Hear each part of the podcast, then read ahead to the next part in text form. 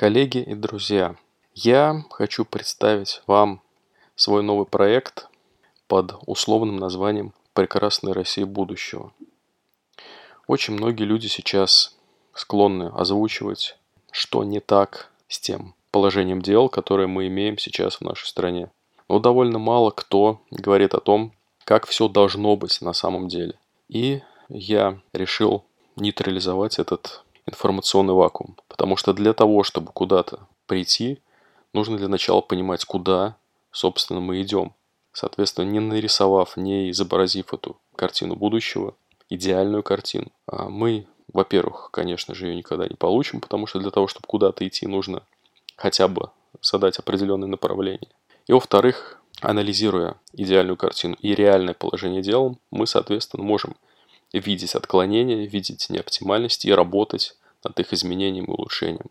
На мой взгляд, это самое продуктивное, что сейчас, ну, по крайней мере, я со своей позиции, со своими ресурсами могу сделать. Я хочу представить вам в этом подкасте одну из глав книги. А это повествование, которое ведет писатель, который видит происходящее, который видит, что много чего происходит не так, но не видит смысла в том, чтобы озвучивать то, что все и так прекрасно знают, так прекрасно видят, и он задается вопросом, как же все на самом деле должно быть.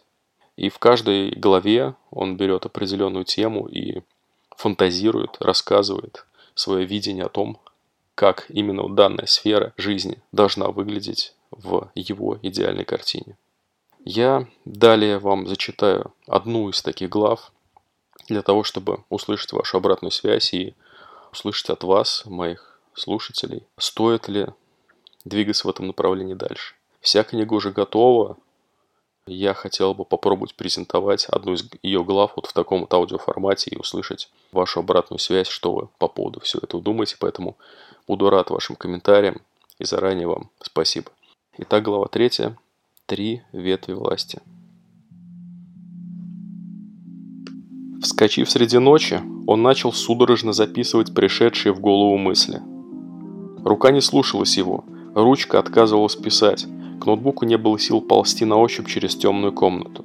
Луч маленького светильника освещал ровно столько, сколько мог осветить. Площадь одной страницы блокнота. Писатель разминал немеющую руку.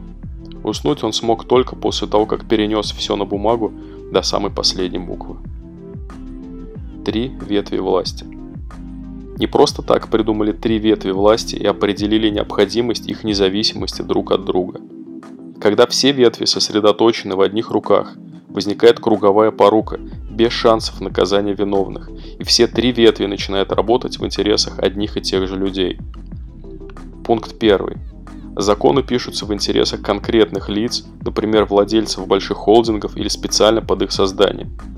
Пункт второй.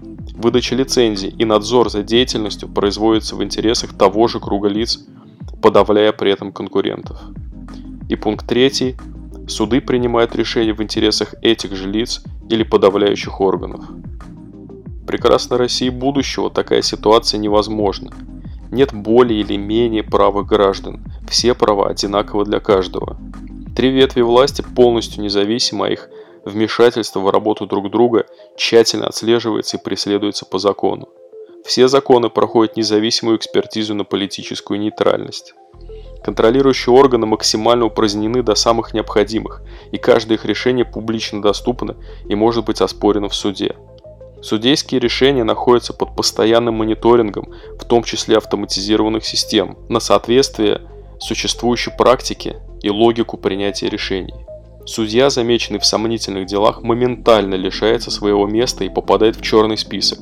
Такой человек больше никогда не сможет работать ни в одном из государственных ведомств. В целом, численность сотрудников во всех ветвях максимально сокращена, и оборот документов максимально компьютеризирован. Важно, чтобы количество людей, производящих хорошие качественные продукты для всех жизненных сфер, значительно превышало количество бюрократов, производящих только решения. Как же это важно, как фундаментально, как очевидно и как бесцеремонно разрушено. Писатель сокрушался, вспоминая десятки различных подтверждений описанному. Как с подачи олигархов в один день человека арестовывали, судили и выносили приговор. Как простые люди судятся годами, но так и не находят справедливости. Как целые сферы бизнеса схлопываются одним законом под сварганенную за пару дней монополию. Как отжимаются бизнесы, попавшие в сферу интересов определенных людей. Как миллиарды государственных средств уходят в конторы отдать дневки. Тендеры, откаты, подряды, бешеный принтер. Когда-то все это должно закончиться. Или же я просто сойду с ума. Он жалел о том, что жизнь не так хороша, как могла бы быть. О том, что очередные отношения, зайдя в тупик, подошли к концу. Через головную и душевную боль, сон, наконец проник, затуманив его сознание, окутав реальность приятным ночным забвением.